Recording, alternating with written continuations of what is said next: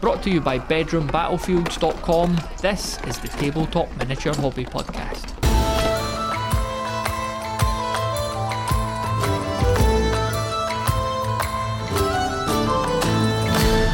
On this episode, we'll hear Jason's report on Bring Out Your Lead 2023, and we'll hear from Mark, who wants your opinion on potential hobby event opportunities in 2024. Mark and a few others in the Discord are doing a bit of research at the moment, and you could have your say by going to bedroombattlefields.com forward slash event. First up, though, let's hear from Jason. I was going to call it Get Out Your Lead there. It's a completely different event, isn't it? A little bit, um, especially when you're dis- when you're chatting about what colour your lead is. so when you went to bring out your lead, not get out your lead, uh, did uh, had you had that planned for like a number of months then that you were going to actually go to it? Yeah, me and a mate wanted to visit there um, just to see what it was about, and we emailed that um, organizer Garth. You've had him on. Yeah. Um, and he said, "Yeah, you're welcome just to come and have a, have a wander in and have a walk around and bother people." So that was fine. Um, and this, this we did, and we went on the Sunday, which is the last day of the event, and incredibly open. Uh, you wouldn't even think there was an event there because it's just the big manor hall in the area, and it was really lovely, lovely event, and incredibly kind and open of the the owners, the Ansells, to do that because they, they really did leave the place to be just swamped by our kind of people. and it was uh, it was really entertaining. But I mean, what would you like to know then? So just just my general experience of it, what we saw. Yeah, so talk me through talk me through upon arrival. Then, what are we kind of looking at when we get there? Like, did you drive there and? Uh, yeah, let, us get out the car van, with you. I turned up in my um, big silver beaten up van. Good and uh, we we get out at the at the hall, and they've got a giant uh, brick um, retaining wall around the estate. So you park up next to that with loads of other cars, wondering if you've come to the right place. But then you see a few heavy set chaps with neck beards and ponytails and a few Warhammer t-shirts. And you think, yep, there's not many other places that would be like this, is there? um, so we'll, we'll follow the crowds in, and you go underneath the, the old um, abandoned Victorian architecture of um, all of the train. You know, you know, in the countryside, there's loads of abandoned train stations and train networks that just aren't there anymore in the UK, and they look really eerie and fallen down. Well, there's that that you can walk through, so that sets a good, interesting scene to the whole thing. And then you walk through into his coach yards, which is where Foundry Games is. So they've got some of their casting facilities and some of the sheds. They've also got the shop, which was open on the day. So you walk through the the big Victorian coach house uh, gates and you're in the courtyard where all the marquees are, the big the big tents and some other the little tents where tables are set up and there's loads of people milling about. We naturally gravitated over to the shop um, on the right because there's loads of blister packs as well as tables and a bit more frenetic energy in there. And we just all right, we'll go in there then and have a look. Um, and as soon as you go in the shop, it is something back from the 90s because there's just wall to wall of blister packs of metal minis. You know, there, there is no plastics, there is no fancy, um, you know, devil's vomit plastic covered boxes or anything like that. It's just wall to wall minis for you to look at. You don't know where to look. Thousands of the things. You start going through them because us being us, we, we ended up not interested in the people at that point. We were interested in the racks of minis in front of us. Just went straight over to them, and all of them, historical or not, would fit in the old school old hammer vein. And there are some, because uh, I think they've got a sister company called Warmonger Minis, something like that. And they've got all of these gorgeous um, metals that are good for your, your chaos, your, your fauns, your heroes, your dwarfs, your orcs and goblins. And there are some amazing orcs and goblins in there, some good sculpts, Kev Adams and stuff that aren't from the original 90s lot. But some are reprints, some are new and you, they will fit straight into that 90s aesthetic. Uh, and and you can buy them on the day because they they um, prioritize all the things that would work with Old Hammer um, in the shop that day, um, so that you could you know mixture with they could sell more obviously on with the spirit of the event. But it made a great little addition. In and amongst all those racks are some display cabinets from I think Bryan Ansell's personal collection, and they are gorgeous there is plenty of hundreds of thousands of pounds of miniatures just on display I would have thought, and they're painted to the top quality. And some of them are true nostalgia pieces. They were many of them were all over the old White Dwarfs. And like Bryan Ansell's personal Chaos Army is in there. The original metal prototypes for Hero Quest and um, Space Crusader in there, painted beautifully. I mean, you get close, and the, the, the old White Dwarfs didn't actually do them justice. They are brighter than they than you think in the well, than I think in, in what I saw in the dwarfs, and the, the the clarity and detail on them is finer than I expected. Um, and there's loads of Space Marines, um, all Rogue Trader era, loads of chaos, and an absolute ton of historicals. And the thing that struck me about all these display pieces was just how bright and clear and bold the color choices were. Um, there were heavier contrast between the base layer and top layer than you would think in terms of color um, tone. I think it's tone, um, you know, lighter or darker. Um, and the placement is key on those things. But there's often only two colors, and they're brighter colors than you would think. But it really works. Now I'm guilty as hell of just going down the grim dark. Let's make it grungy look. I, I did that with all my miniatures, but this has completely convinced me to be brighter in many of the aspects of things. And that's just in the shop. I haven't even gone into the games yet. Um, but whilst we were in there, people are so open and chatty that people are just chatting to each other. And, you know, people tap me on the shoulder, go, "Hey, how you doing? What, what you got there? What you looking into?" And one chap, shout out to Michael here, just a chap I met, introduced himself. I introduced ourselves, and he said, "Can I show you my miniatures?" And he went into his rucksack um, and pulled out some of the most amazingly painted chaos that I've ever seen and they're proper 1990s era chaos. And we were chatting for 20 odd minutes. And this is the spirit of the event. People were just talking about the stuff they love and just sharing and open. And that's that's how it went through all the time. Every table you came to, people would t- stop and talk, chat, offered for you to join in if they had space. And you could just spend hours just going around looking at the amazing miniatures on site. Loads, loads of different games, um, not just Oldhammer. And the spirit of the event seemed to be the um, driving force behind the thing, from what we could tell. Um, and there was just things to ogle at. They were they were playing a lot of narrative games on there, a lot of Rogue Trader, some Mordheim, some Warhammer, Dark Future was there, um, and loads of esoteric games as well, some Space Hulk, and they were all being played quite differently to what you would expect. And there was no tournament style play at all. Um, the Ansells were wandering around, some of the younger Ansells. I didn't manage to talk to them in the end because they seemed very busy. Um, but one one of the cha- but but the the level of painting as well at the tables was quite varied, and it really gave you an indication of you don't need to go excellent to have a fantastic game and to have it look fantastic. Um, because if you really go excellent on your quality, you have to have it in a cabinet and be six inches from it to get the appreciation of it. Yeah, it still looks amazing, obviously, when you go top notch. Um, but a truly brilliant event. And we went on the choir today because people were reporting to me that the previous day was three times the amount of people, perhaps at least double the amount of people mm. that we had there.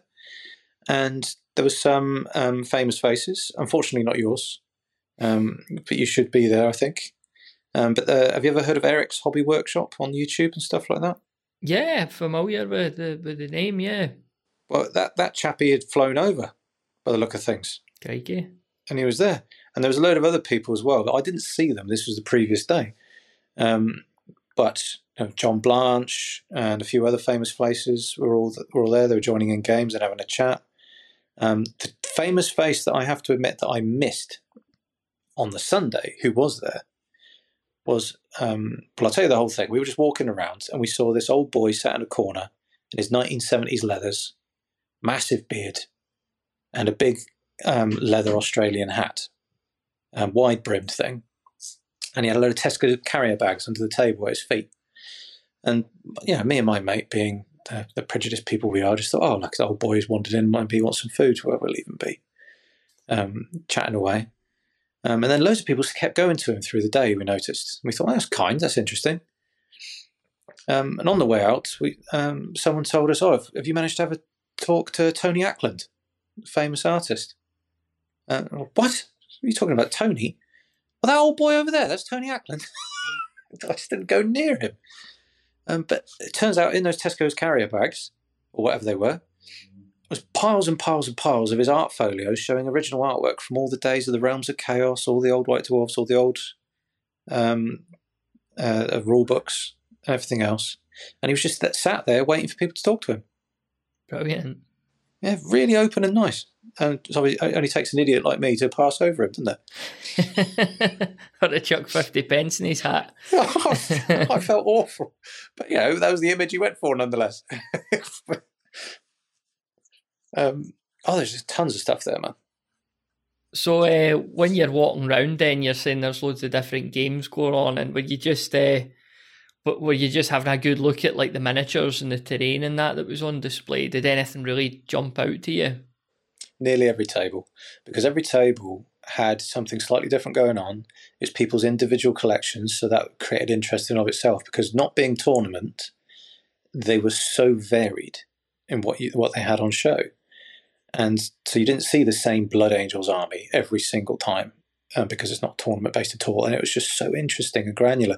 And people had painted them so care with such care and with such narrative behind it. That every single Warhammer table was something completely different.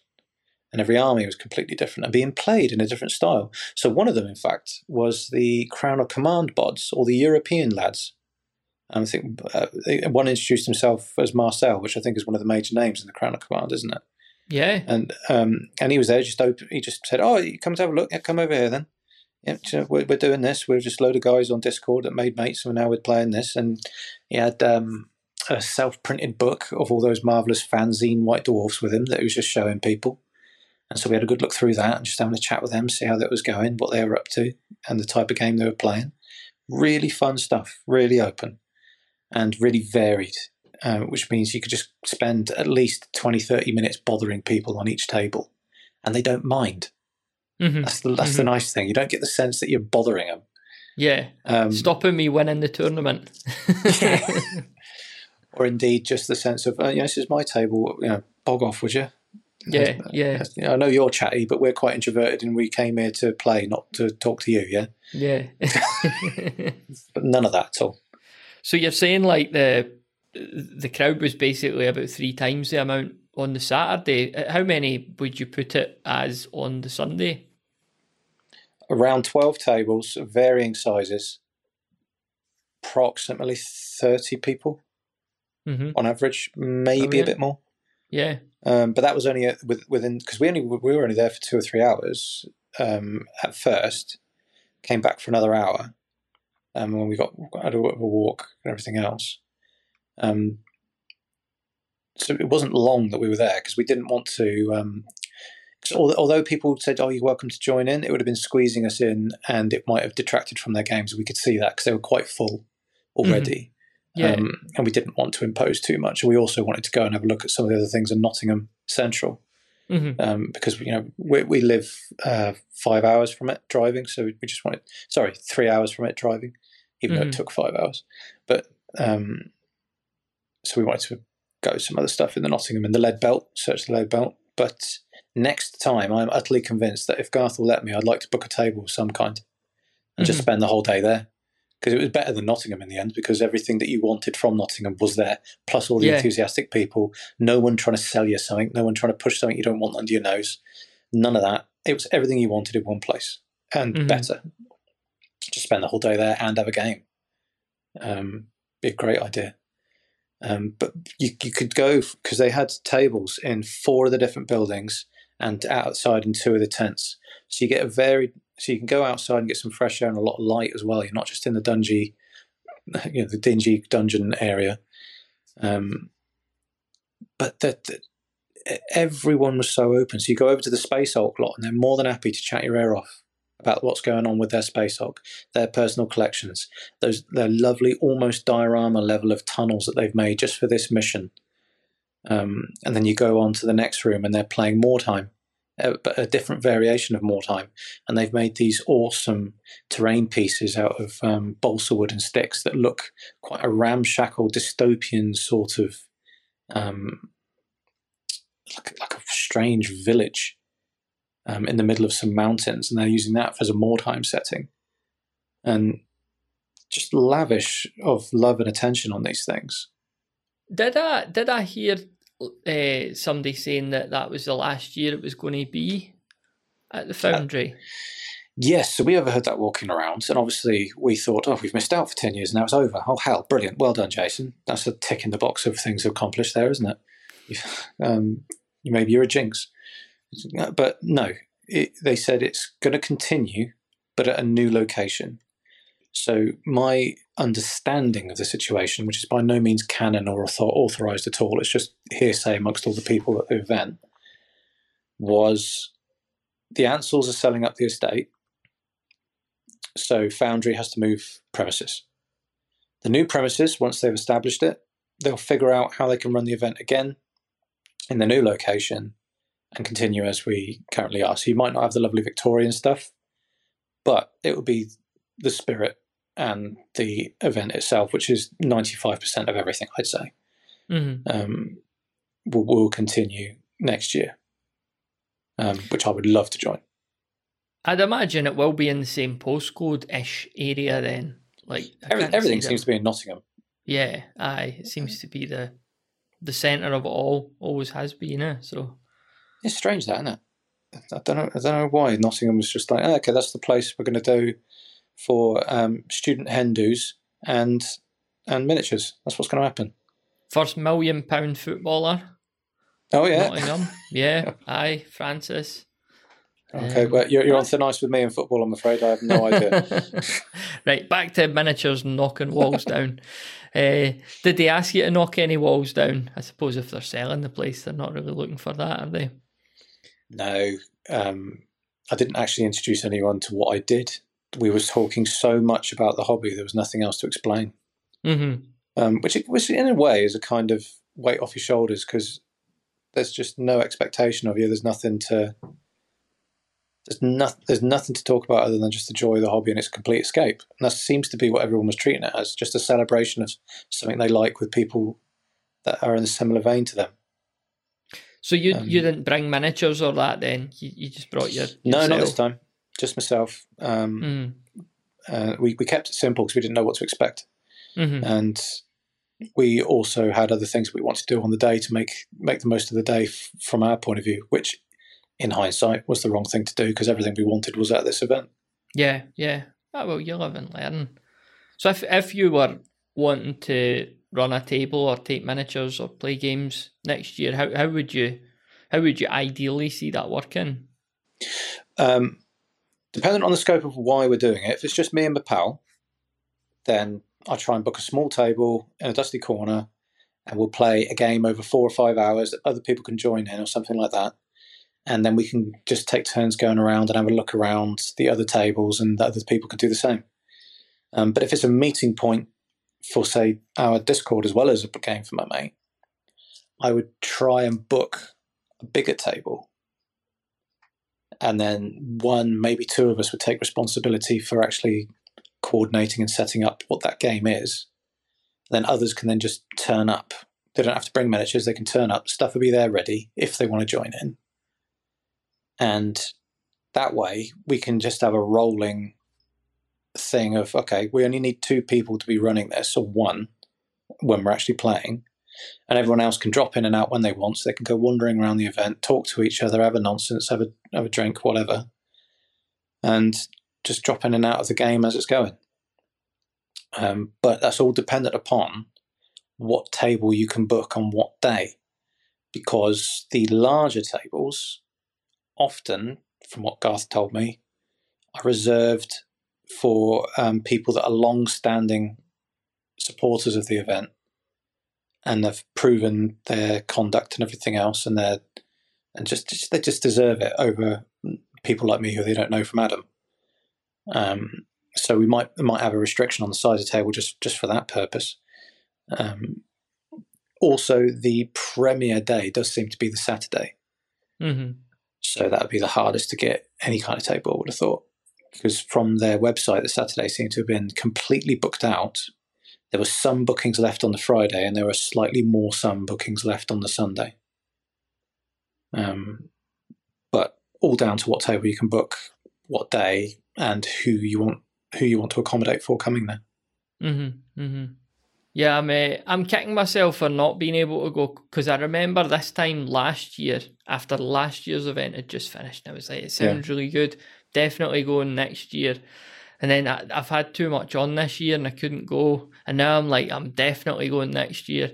Uh, so I need to I need to make sure I make it this time because yeah well, I was I was in exactly the same position as you and the only way I made it happen is I just put it in the diary when I said it mm-hmm.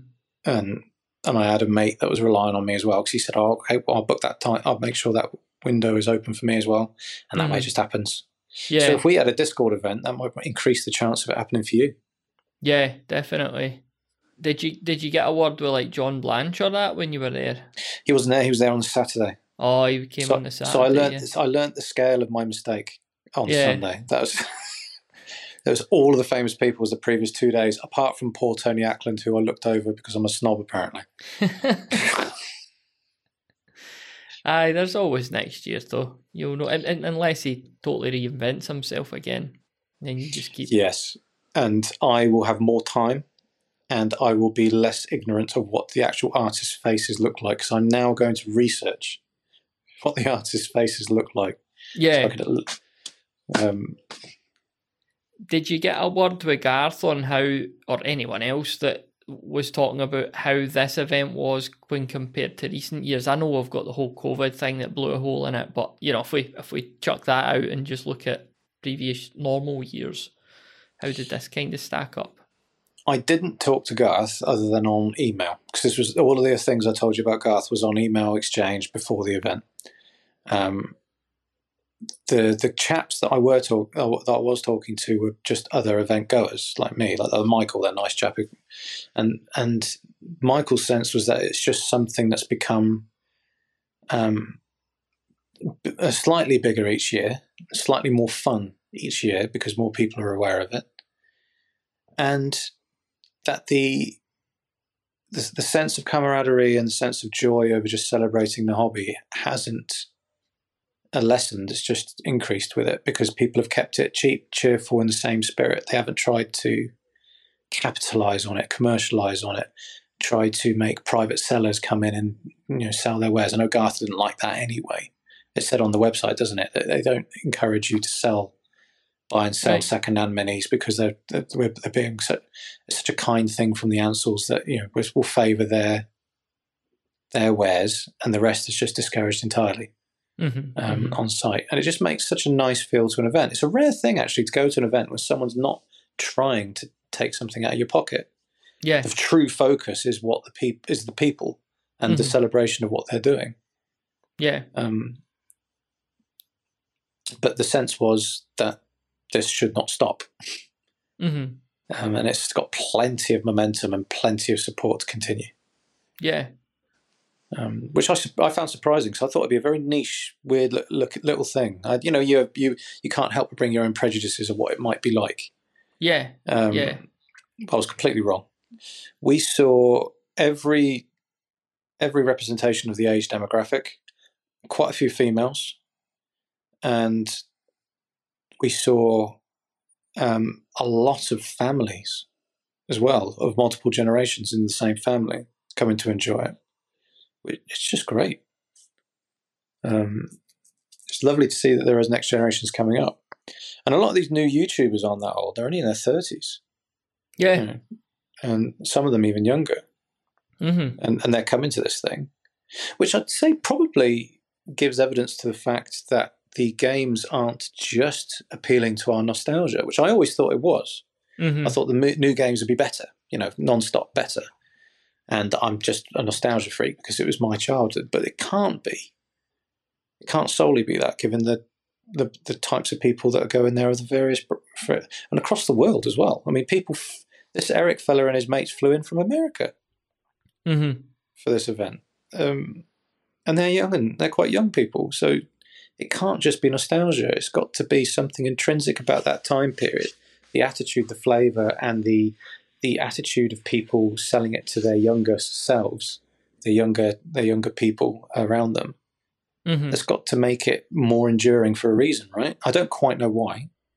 And nostalgia is certainly a massive part of it, isn't it? But this event proved to me that there's something intrinsically good about a lot of these older games and a lot of the styles of play. Because Frostgrave was there as well; that was represented. Um, so there, there is a f- style and flavour of game that seems to be more stable over time. Mm-hmm.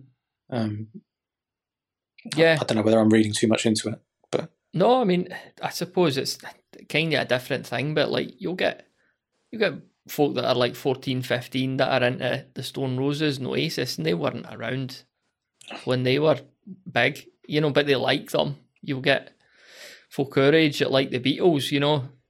We didn't grow up with them, but aye, quite right. just I'm just, just thinking a lot of my bands that I'm into actually are from the decade or two before my Mhm. actual time. Yeah. So maybe it is the same with games. There's just a quality, a lasting quality that shines through. Um, because the modern stuff, even if you are young, won't necessarily appeal to you. Uh, well, know, it there's some that do just me. miss the mark, don't they? Mm, Um, they, they go out and make a big splash for a few seconds, and everyone leaves it alone. mhm. Um, I, I I know quite a few games, even from the big, big behemoth itself, that have just come out, load of hype, and then nothing happens with it for some reason. Yeah, I'm not I'm not smart enough to know why, but Aye, and I mean it, it. The relaxed attitude and approach of this corner of the hobby will appeal to people. Um, I am signed up to Games Workshop's email just cu- purely out of interest, and I don't open Same here. most of them, but sometimes I'll open it and it's just new thing, new thing, new thing, new thing, new thing, and it, it's always been like that. You know, the the, the White Dwarfs of the nineties were, were full of new things.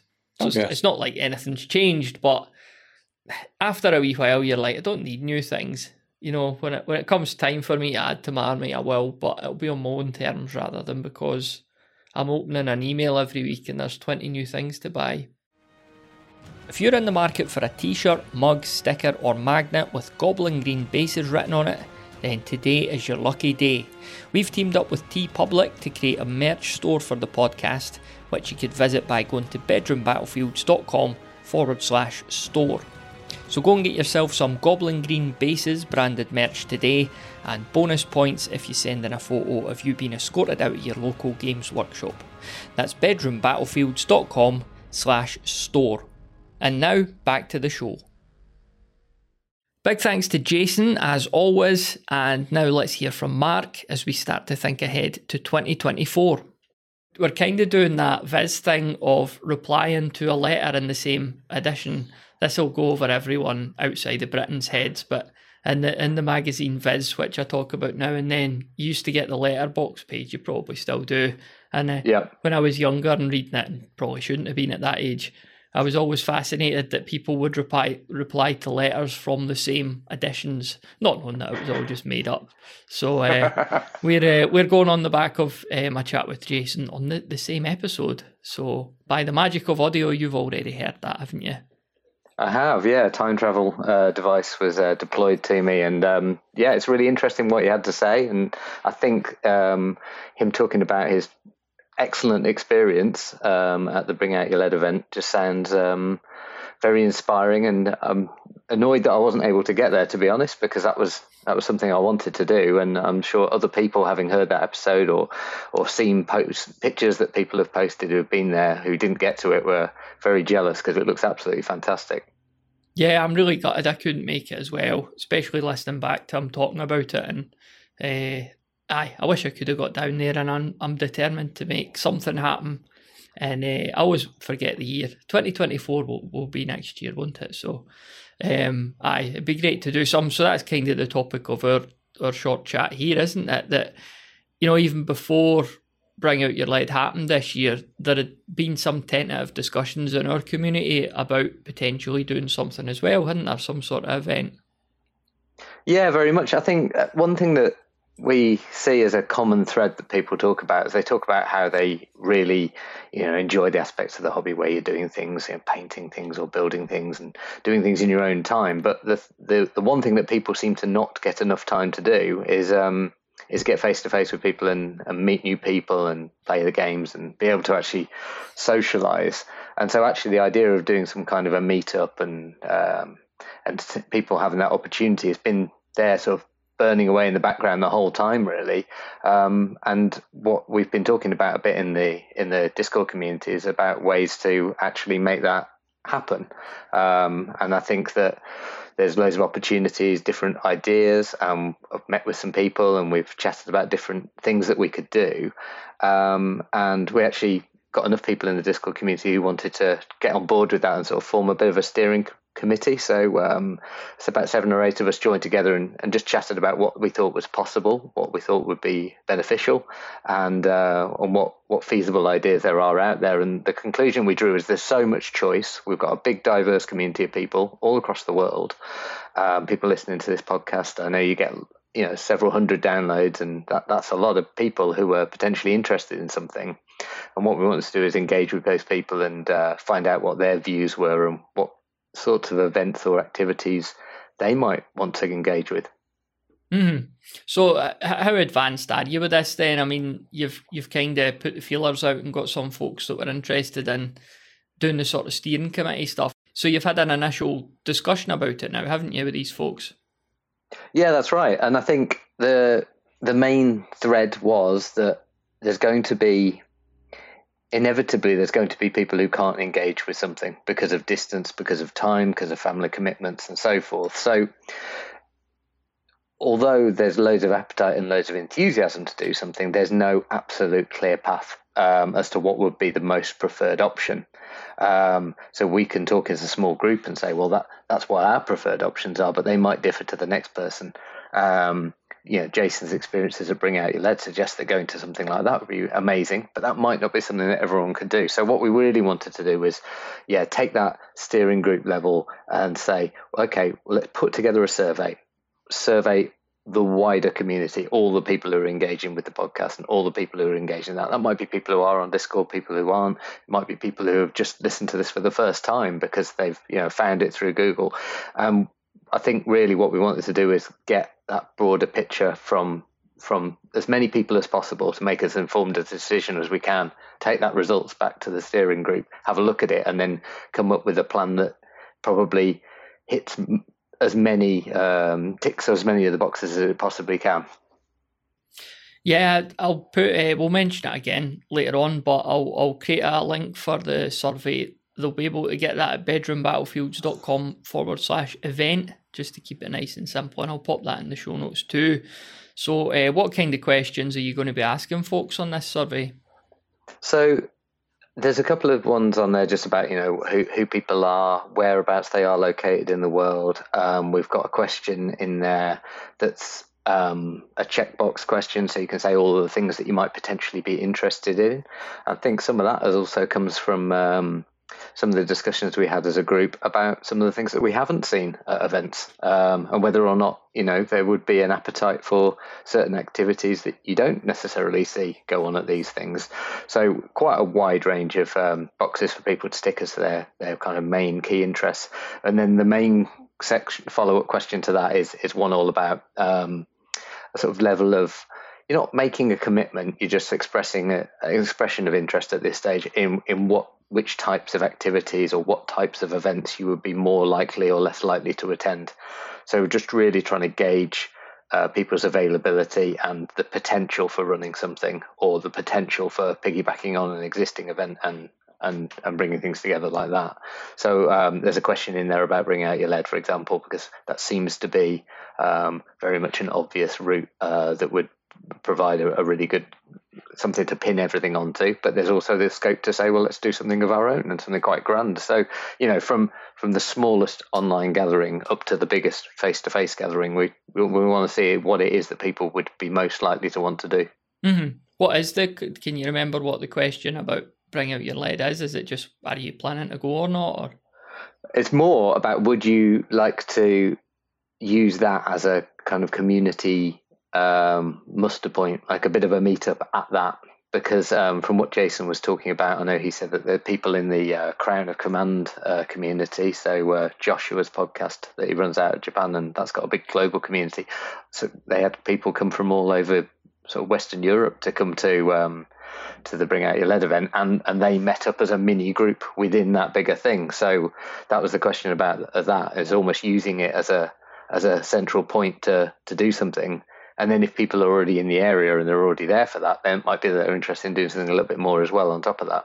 Because I know that that group, the Crown of Command group, I think they went off and did some other things. You know, they visited Warhammer World and they did some other things while they were in the area. Uh, because we're quite sort of it's quite a geographical anomaly that that quite a lot of these things that go on and the things that you might want to go and see are all in that Nottinghamshire area. So um, make the most of it while you're there, really.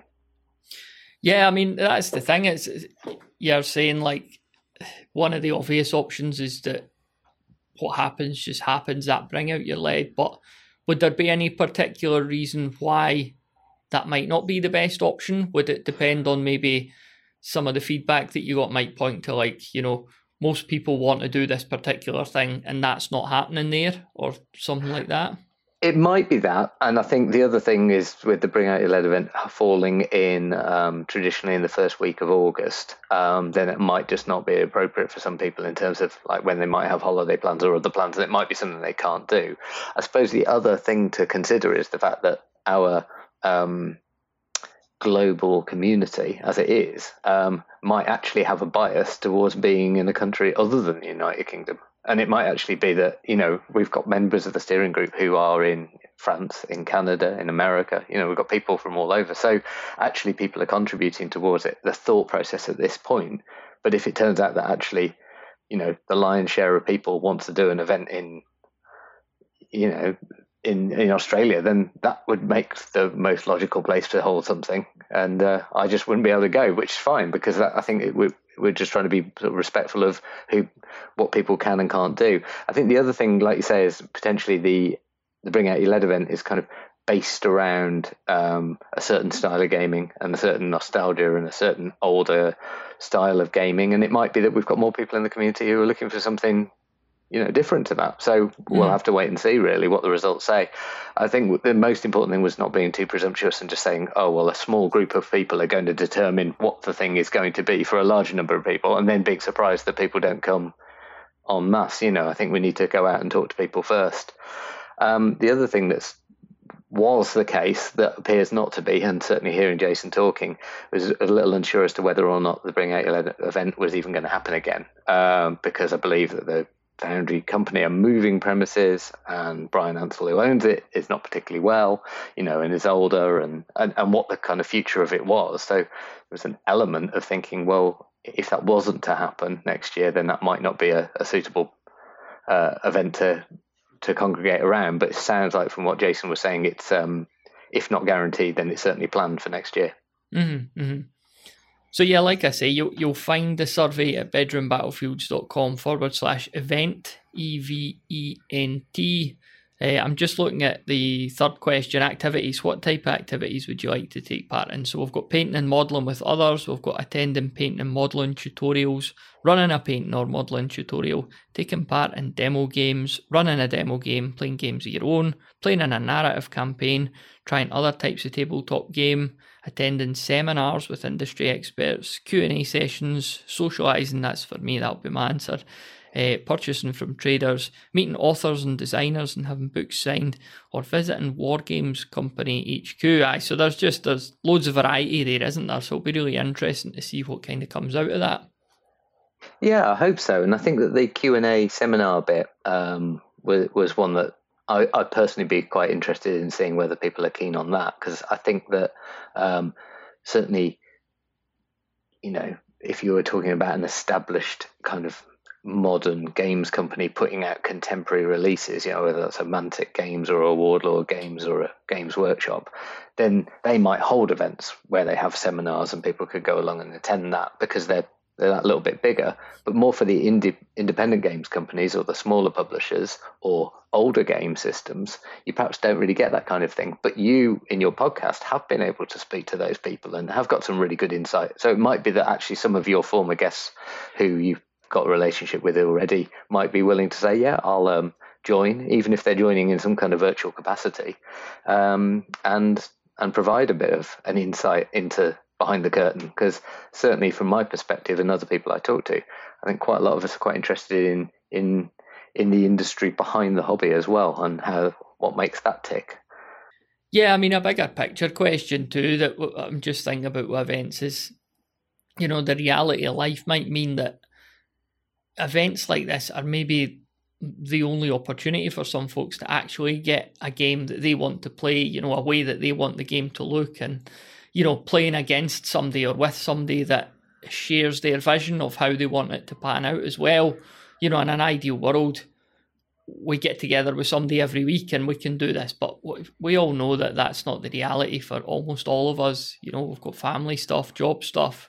So, yeah, it could just be the fact that events now, annual events or, or you know, biannual events are like the best best way to kind of achieve that, aren't they? Yeah, I think so. Just to be able to kind of say, well, I know that that's coming up, and I'll be able to do this this thing in this way. Um, if you're keen on playing one of the main played games, you can probably just look up, and find your local games club or game shop, and go along on a Wednesday night and and get a game of that in in the sort of traditionally played style and so forth. But it's going to be far more difficult if you're wanting to do something that's very particular or very unique. Whereas actually going to an event where you say, well, we're going to run this and it's going to be done this way, and people can come along, and this is the, the point of it, people will get on board with it, hopefully, in a slightly more, um, it, it's an opportunity to have that sort of, you know, there might not be very many of us, but when you bring it all together, there's probably quite a few people, and it'd be enough. But you, but you, you know, the distances between people mean that you need that kind of, that event, that focal point to bring it all, all together and make it worth doing. Cool. Is there anything else you think we should touch on before we point to that survey link again? Not specifically. Um, the only thing I would say is um, do fill it in, even if it's something that you, even if you're going to say that you probably won't attend um, to all of the different the different types of events, because I think that the more data we can get and the more responses we can get are really important because then we know we're making an informed decision. If we were going to make a, a, decision based on only a handful of people's views, then it could easily be quite skewed and not actually reflect what people want. So even if you can't come, but you would be interested in responding and saying what type of event that you would like to see if you were able to, then please jump on it and, and fill it in. Um, you don't have to give any information beyond what you might want to. There is an opportunity to leave your email address on there if you wish to. Uh, the data is not going to be used for anything other than just um, responses to this, but it just allows a sort of small mailing list to be put together so that people can be corresponded with uh, about what any plans might be happening. Um, so yeah, as many responses as possible is probably the, the one thing that we're really looking for. Mark's going to add everyone to his Bitcoin mailing list and uh, that's it. Yeah, regular updates on there. Do you remember the link? Have I done my job properly? Yeah, perfect. Event. Event. That's it. Bedroombattlefields.com slash event. Uh, cool. Yeah, I'll be filling it in straight away, and uh, oh, yeah, cool. encourage everyone else to do the same. Thanks very much for listening to this episode of the Tabletop Miniature Hobby Podcast. If you enjoy the show, then please do share it with someone else you think might enjoy it too. And be sure to check out our Discord community of like minded hobbyists, which you could find at bedroombattlefields.com forward slash Discord. It'd be great to see you in there.